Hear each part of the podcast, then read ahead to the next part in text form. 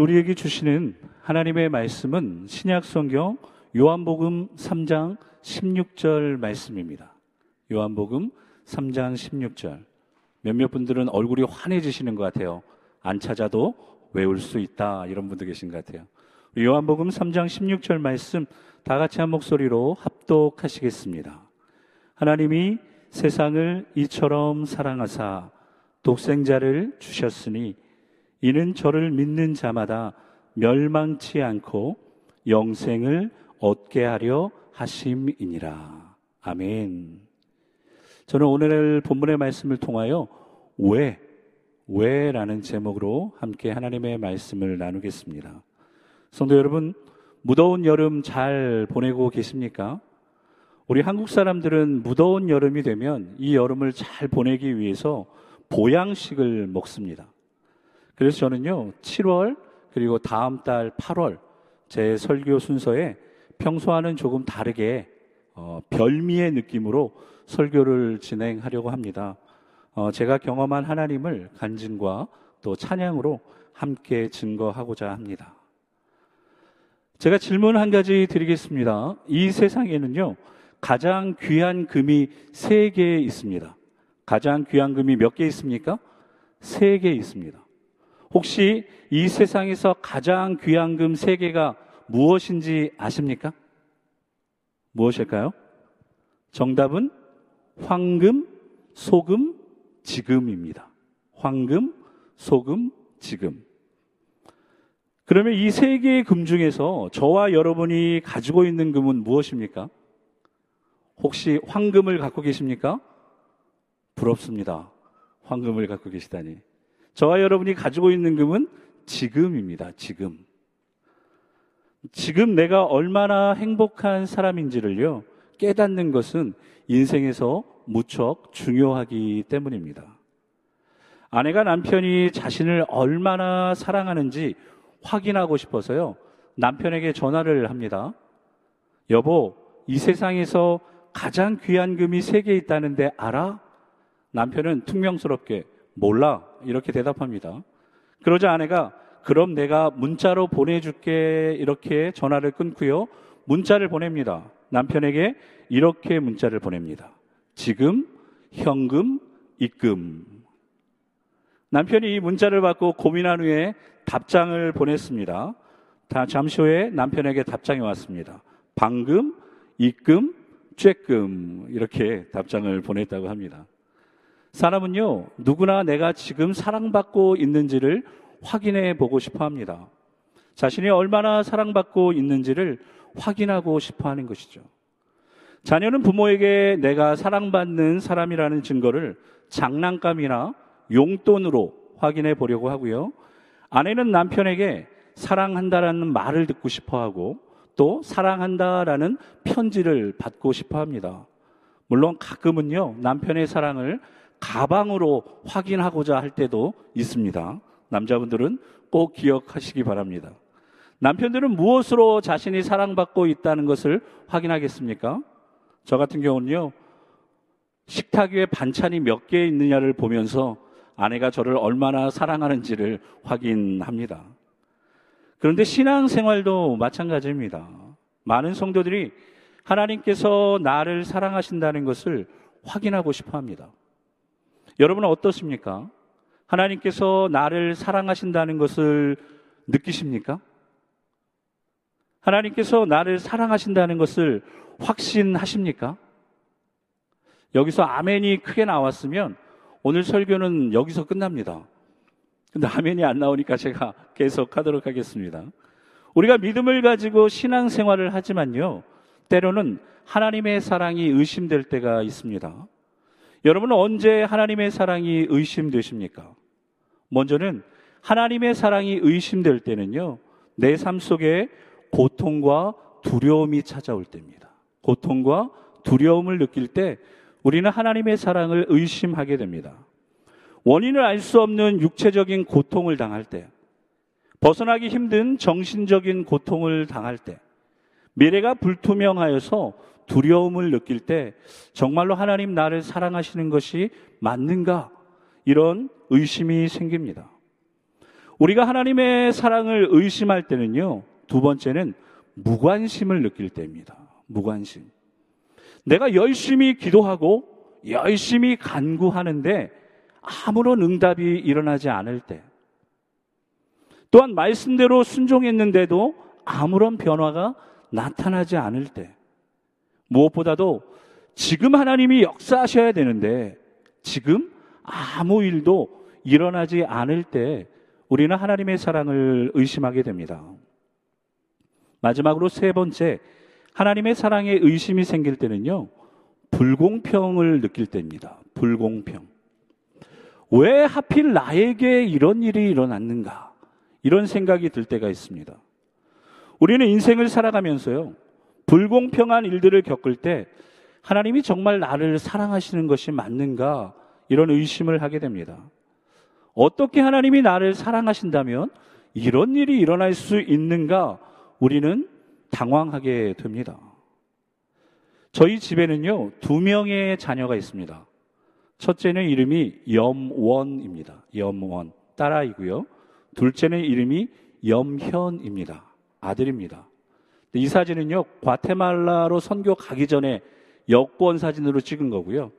과테말라 생활이 얼마나 힘들었는지 지금 보시면 못 알아보실 수도 있습니다. 첫째 원인은요, 워낙 얌전해서 뭐든지 깨끗이 사용하는 아이였어요. 그래서 세 살 어린 남동생 현이에게 많은 것을 물려주었습니다. 현이가 다섯 살 때 있었던 일입니다. 어린이집을 다녀와서 엄마에게 불평을 하기 시작하는 것입니다. 어린이집에서 옷을 갈아입다가 다른 친구들을 보니까 다른 친구들 런닝에는 속옷에는 로보트가 그려져 있는데 자기 런닝에는 분홍색 꽃무늬가 그려져 있다라는 것을 알게 된 것입니다. 현이는 지금까지 모든 런닝에는 분홍색 꽃무늬가 그려져 있는 줄 알았는데 어린이집에 다니다 다른 친구들의 런닝을 보니까 로보트가 그려진 런닝도 있다라는 것을 알게 된 것입니다. 내가 지금까지 입었던 속옷이 누나 거였구나라는 것을 알게 된 것입니다. 어린이집에서 돌아온 현이는요, 자기가 화가 많이 났다라는 것을 보여주기 위해 그렇게 좋아하는 밥도 안 먹어가면서 엄마에게 시위를 합니다. 그동안 엄마 아빠가 잘해준 것은 다 잊어버리고요. 오직 분홍색 꽃무늬 속옷만 그것 하나만 보고 엄마 아빠는 나를 사랑하지 않는다. 엄마 아빠는 불공평하다. 이렇게 판단해 버린 것이었습니다. 성도 여러분, 잘 들으십시오. 사랑은 믿는 만큼 알게 됩니다. 사랑은 어떻게 알게 된다고요? 믿는 만큼 알게 되는 것이 사랑입니다. 의심하면 의심하는 것만큼 사랑을 모르게 됩니다. 의심하면 의심하는 것만큼 사랑이 안 보이게 되고요. 무엇보다도 의심하면 의심하는 것만큼 사랑을 잃어버리게 되는 것입니다. 그러니까 하나님의 사랑을 알고 경험하고 하나님의 사랑을 느끼며 살아가는 방법은 믿는 거예요. 믿는 것. 믿으면 알게 되고 믿으면 보이게 되고요. 믿으면 찾게 되기 때문입니다. 그런데 어리석은 사람들은 이렇게 말하죠. 뭐라고 말합니까? 알게 되면 믿겠다 말합니다. 뭐라고요? 알게 되면 믿겠다. 믿으면 알게 되는 것이 하나님의 사랑인데 알게 되면 믿겠다 이렇게 말하는 거예요. 한번 생각해 보십시오. 저와 여러분이 알면 얼마나 알고 있습니까? 많이 아는 것 같지만요. 솔직히 아는 것 많이 없습니다. 또한 저와 여러분이 알면 얼마나 많이 알 수 있을까요? 박사 되시니까 세상을 다 아시겠습니까? 경험이 쌓이니까 모든 것을 다 알 수 있습니까? 그렇지 않습니다. 저와 여러분이 내가 아는 만큼만 믿으면 그 믿음에는 하나님의 역사가 나타날 수 없습니다. 아는 만큼 믿는 믿음은 하나님이 역사하실 수 없는 믿음이기 때문입니다. 저는 1992년부터 찬양 사역과 그리고 또 청소년 청년 사역을 시작하였습니다. 10년 정도 사역했을 때요. 찬양 사역의 비전을 가진 청년들이 찾아왔습니다. 그런데 현실은 녹록지 않습니다. 누가 아마추어에게 기회를 주고 누가 무명의 팀에게 음반을 내주겠습니까? 그래도 제가 중고등학생 때 가르쳤던 제 설교를 듣고 자란 청소년들인데, 청년들인데, 안 된다. 포기해라. 이렇게 말할 수는 없었습니다. 그래서 제가 그 청년들에게 하나님이 길을 열어 주실 것을 우리가 믿고 지금부터 우리가 할 수 있는 것을 하자. 너희들 가운데 곡을 쓸 수 있는 사람은 곡을 쓰고 연주를 할 수 있는 사람은 연주를 하고 그리고 노래를 부를 수 있는 사람은 노래를 하자. 그러면서 작은 컨테이너에서 골방 예배를 시작했습니다. 우리가 곡을 만들고요. 우리가 연주하고 우리가 노래를 하면서 하나님 앞에 예배를 드리고 있을 때 그러던 어느 날 하나님께서 시편 84편의 말씀에 멜로디를 붙여서 아름다운 찬양을 만들어 주셨습니다. 그 찬양을 이 시간 우리 한마음 청년부의 청년들과 함께 불러보고자 합니다. 성도님들 중에서는 이 찬양을 아시는 분이 있으시다면 크게 불러주시고요. 혹시 모르시는 분들은 더 크게 불러주시면 감사하겠습니다.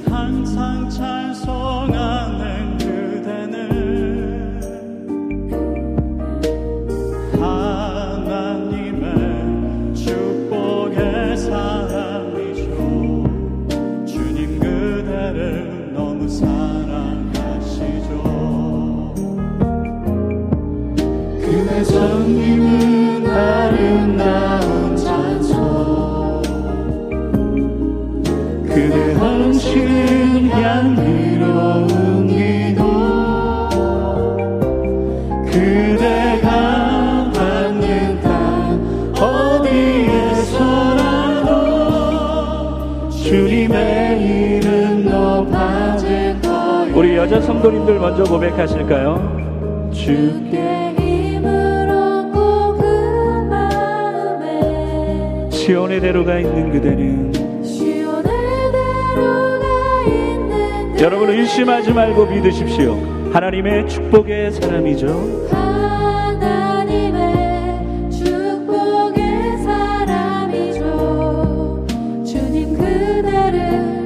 자, 우리 남자분들 믿음으로 고백하실까요? 주의 집에 주의 집에 거하기를 사모하고 주를 항상 찬송하는 그대는 모든 의심을 내려놓고 하나님의 축복의 사람이 바로 나임을 믿습니다.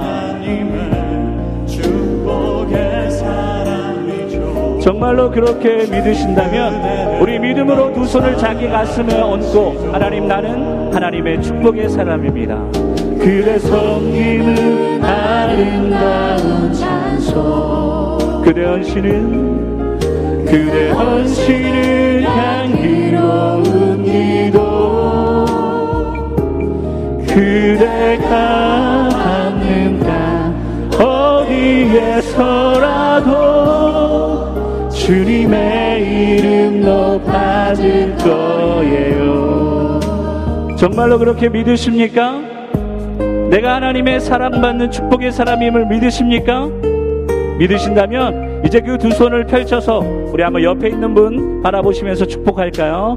그대 섬김은 그대 섬김은 아름다운 찬송 그대 헌신은 그대 헌신은 향기로운 기도. 그대가 받는다 어디에서라도 주님의 이름 높아질 자 우리 반대편에 계신 분 한번 축복합시다. 그대 섬김은 그대 섬김은 아름다운 찬송. 그대 헌신은 그대 헌신은 향기로운 기도. 그대가 밟는 땅. 자 모든 의심을 내려놓고 한 번 더 자기 가슴에 손을 얹고 우리 마지막으로 하나님 앞에 찬송합니다. 그렇습니다 하나님. 그대 성기는 그대 헌신은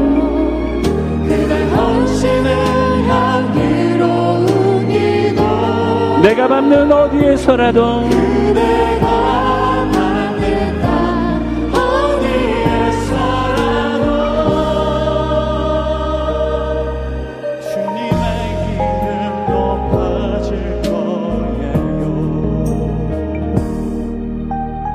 아멘. 우리를 사랑하시는 하나님께 우리 큰 박수로 영광 올려드리겠습니다. 저희가 아무도 알아주지 않는 컨테이너에서 곡을 쓰고 또 연주하고 노래하면서 만들어진 이 곡이 축복의 사람이라는 곡이었어요. 축복의 사람. 저는 이 찬양의 가사는 물론 시편 84편의 말씀이니까 당연히 너무 좋았고요. 또 멜로디 또한 너무 쉽고 누구나 부를 수 있는 멜로디여서 내심 기대가 컸습니다. 야, 이 찬양이 이제 음반으로 나오면 잘 될 것이다. 그동안 우리가 작은 컨테이너에서 부르짖으며 기도하고 눈물 흘리며 찬양했던 그 눈물을 하나님께서 다 닦아주시는구나. 그래서 저는요, Trinity Music과 음반 작업을 시작하게 되었습니다. 그런데 이게 무슨 일인지 이 찬양을 저희 팀이 못 부르게 됐습니다. 사진을 보시면 Trinity Music에서 찬양 사역을 준비하는 팀 가운데 남성 듀엣인 어, 요한 형제와 마니 형제가 축복의 사람이라는 팀 이름으로 이 축복의 사람이라는 노래를 부르게 된 것입니다. 지난 몇 년 동안 아무도 알아주지 않는 그 골방에서 우리가 그렇게 기도하며 그렇게 찬양하며 기다려왔던 이 모든 일들이 다 물거품이 되는 순간이었습니다. 저를 믿고 힘들지만 어렵지만 그 시간들을 함께 보냈던 또 우리 팀원들에게 할 말이 없는 것입니다. 그때 저는 하나님 너무 하십니다. 하나님 불공평합니다. 어떻게 이렇게 하실 수 있습니까? 하나님이 정말로 우리를 사랑하시는 것이 맞습니까? 이런 원망과 불평을 쏟아 놓았습니다. 그때 하나님께서 저에게 이렇게 말씀해 주셨습니다. 선호야, 나를 믿느냐? 정말 나를 믿느냐? 내가 나를 믿는 만큼 내가 일할 것이다. 내가 나를 기대하는 만큼 내가 축복하실, 축복할 것이다. 이런 말씀을 주셨어요. 그래서 그때부터 원망과 불평을 뒤로 하고 다시 기도하며 다시 찬양하기를 시작했습니다. 그리고 얼마 후에요. 축복의 사람이 들어가야 할 그 빈자리 4번 트랙에 하나님께서 새로운 곡을 주셔서 그 곡을 녹음할 수 있게 되었는데 그 곡을 이 시간 또 우리 한마음 청년부와 함께 불러보기 원합니다. 아시는 분은 크게 불러주시고요. 모르시는 분은 더 크게 불러주시면 감사하겠습니다.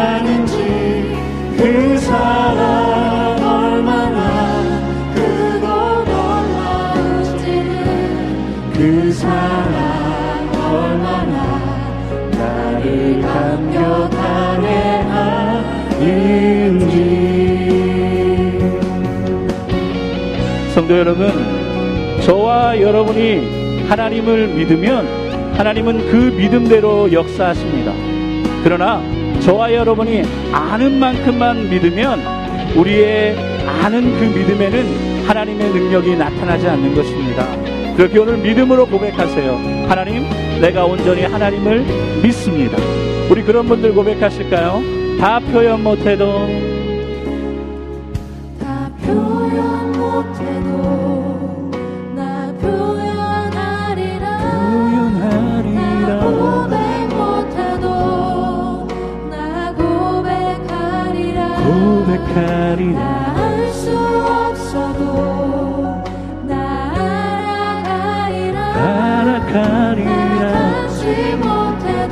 나 닮아가리라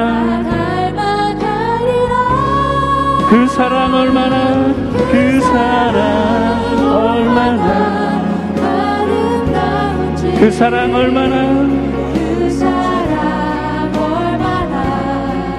날 부욕해 하는지 그 사랑 얼마나 크고 놀라운지 그 사랑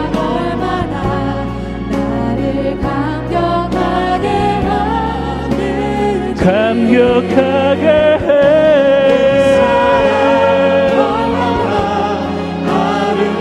그 사랑 얼마나 날 부욕해 하는지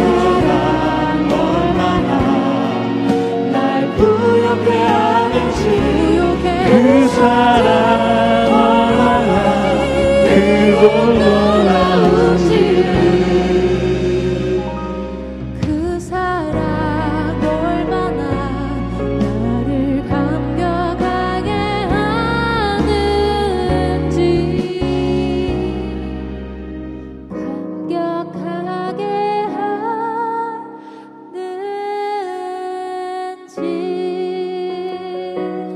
우리를 사랑하시는 그 하나님의 사랑에 우리 큰 박수로 우리 화답하겠습니다. 아멘.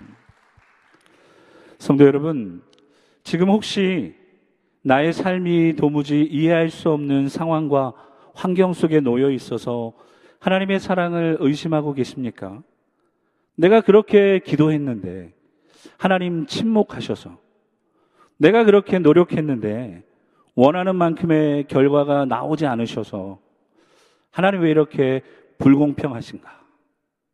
왜 나에게? 왜 우리 가정에게? 이런 일들이 일어나는지 이해할 수 없어 힘드십니까? 그러면 로마서 8장 35절의 말씀을 붙드셔야 합니다. 우리 함께 믿음으로 읽겠습니다. 누가 우리를 그리스도의 사랑에서 끊으리요? 환란이나 곤고나 핍박이나 기근이나 적신이나 위험이나 칼이랴. 아멘. 하나님의 사랑에서 우리를 끊어낼 수 있는 것은 아무것도 없다 말씀하십니다. 우리가 의심하지 않고 믿기만 하면 환란이라도 곤고라도 핍박이라도 기근이라도 적신이나 위험이나 칼이라도 하나님의 사랑에서 우리를 끊어낼 수 있는 것은 없다라는 것입니다. 그런데 의심하면 하나님의 사랑을 모르게 되는 것입니다. 하나님은 우리를 사랑하사 죽기까지 사랑하셨고요. 끝까지 사랑하신다 말씀하신 분이십니다. 성도 여러분, 인생은 하나님께 달려 있습니다. 믿으십니까? 인생은 하나님께 달려 있어요. 저와 여러분에게 달려 있는 것이 아닙니다. 저를 따라 한번 믿음으로 고백하겠습니다. 내 인생은 하나님께 달려 있습니다. 이걸 의심하시면 안 되는 거예요. 우리의 가정도, 우리의 자녀도, 직장과 사업장도 하나님 손에 달려 있음을 믿어야 합니다. 날 향한 하나님의 사랑을 의심하지 않으면 하나님의 시간에 하나님의 방법으로 하나님은 분명히 우리를 일으켜 주시고 우리를 세워 주시는 줄로 믿습니다. 그래서 사도 바울은요, 로마서 8장 37절로 이렇게 고백합니다. 함께 읽겠습니다. 이 모든 일에 우리를 사랑하시는 이로 말미암아 우리가 넉넉히 이기느니라. 아멘. 우리가 어떻게 이깁니까? 넉넉히 이겨요. 겨우겨우 이기는 것이 아니라 넉넉히 이긴다. 그런데 그 이김이 어디서부터 나옵니까? 우리를 사랑하시는 이로 말미암아 하나님으로부터. 저는 이 말씀에 우리에다 자기의 이름을 넣어서 한번 크게 믿음으로 읽어보기를 원합니다. 여러분 자신의 이름을 넣어서 한번 크게 읽어보십시오. 시작. 이 모든 일에 선호를 사랑하시는 이로 말미암아 선호가 넉넉히 이기느니라. 아멘. 나를 사랑하시는 그 하나님을 온전히 믿을 때 하나님께서 우리의 능력이 되십니다. 그 능력의 하나님께서 이 모든 일에서 우리를 이기게 하시겠다 약속하셨습니다. 혹시 하나님께서 내가 붙들고 있는 것을 내려놓아라. 내 손에 있는 것을 포기해라 하셔서 혹시 하나님 불공평하시다. 하나님 날 사랑하지 않는 것이 아니신가 의심하고 계십니까? 내가 붙들고 있는 것을 내려놓으면 희망이 없는 것 같지만요. 내 손에 있는 것을 포기하면 더 힘들어질 것 같지만요. 아닙니다. 믿음의 눈으로 보셔야 합니다. 축복의 사람이라는 찬양을 내려놓지 않았다면, 포기하지 않았다면, 그 사랑 얼마나 라는 찬양은 나오지 않았을 것입니다. 성도 여러분, 내가 포기하는 것이 가장 귀한 것 같지만요. 하나님이 채워주시는 것이 더 귀한 것임을 믿으시길 축복합니다. 믿음이 없을 때는 내가 포기하는 것이 가장 귀한 것 같아요. 그런데 믿음의 눈으로 보면 하나님이 채워주시는 것이 더 귀한 것이기에 포기할 수 있는 거예요. 내가 내려놓는 것이 가장 소중한 것 같지만 믿음의 눈으로 보면 하나님이 채워주시는 것이 더 소중하고 더 놀라운 것이라는 것을 알게 되는 것입니다. 이것을 믿으시고 이것을 경험하시는 성도님들 되시기를 예수 그리스도의 이름으로 축복합니다. 그래서 이번 한 주간도 하셔야 할 도전이 있습니다. 말씀 카드를 보시면요. 이번 한 주간 동안 내가 붙들고 있는 것들 중에서 하나님이 무엇을 내려놓기를 원하시는가? 하나님께서 무엇을 포기하기 원하시는가? 그리고 하나님이 무엇을 채워주실까? 기대하셔야 돼요. 기도하시면서 기대하셔, 기대하셔야 됩니다. 그리고 순종하십시오. 내가 포기하는 것이 귀하고 소중한 것 같지만 하나님이 채워주실 것이 더 귀하고 더 놀라운 것임을 경험하기 때문입니다. 그렇게 우리는 오늘 본문의 말씀을 믿음으로 한 번 더 읽겠습니다. 시작. 하나님이 세상을 이처럼 사랑하사 독생자를 주셨으니 이는 저를 믿는 자마다 멸망치 않고 영생을 얻게 하려 하심이니라. 아멘. 하나님이 나를 사랑하사 독생자 예수 그리스도를 이 땅에 보내셨고 나의 죄를 위하여 죄 없으신 예수님께서 십자가에 죽으셨음을 믿으십니까? 믿으십니까? 그 예수님께서 부활하시고 승천하셨음을 믿으십니까? 그 예수 그리스도를 믿는 자는 멸망치 않고 영생을 얻으심을 믿으십니까? 그런데 왜 의심하시고, 왜 염려하시고, 왜 걱정하십니까? 성도 여러분, 내 상황, 내 형편을 바라보지 마시고, 나를 사랑하시는 하나님을 바라보셔야 합니다. 그 하나님께서 여전히 나를 사랑하시고, 끝까지 나를 사랑하심을 믿으실 때, 내가 내려놓은 것보다, 내가 포기한 것보다 더 좋은 것, 더 놀라운 것을 주시는 분이심을 알게 되기 때문입니다. 하나님의 사랑은요, 내가 믿는 만큼 알게 되는 거예요. 내가 아는 만큼 믿으면 안 되는 것입니다. 날 향한 하나님의 사랑을 믿을 때 저와 여러분의 인생은 달라지는 것입니다. 오늘 이 말씀을 붙드시고 날 향한 하나님의 사랑이 얼마나 크고 놀라운지를 날마다 경험하시는 성도님들 되시기를 예수 그리스도의 이름으로 축복합니다. 아멘. 기도하겠습니다. 우리를 사랑하셔서 독생자 예수 그리스도를 이 땅에 보내주신 하나님. 하나님의 사랑은 믿는 만큼 알게 된다는 것을 가르쳐 주시니 감사합니다. 우리가 처한 형편과 상황 때문에 때로는 하나님의 사랑을 의심하기도 하지만 이 모든 환경과 상황 속에서 우리를 사랑하시는 하나님으로 말미암아 우리가 넉넉히 이기게 될 것을 믿습니다. 예수님을 내 삶의 주인으로 죄와 죽음에서 건져내신 그리스도로 믿는 그 믿음으로 이 세상을 살아가는 내가 되고 우리 가정이 될 수 있도록 우리 자녀들이 될 수 있도록 하나님 은혜를 더하여 주시옵소서. 오늘도 그 사랑에 감격하며 감사하며 예수 그리스도의 이름으로 기도드렸습니다. 아멘.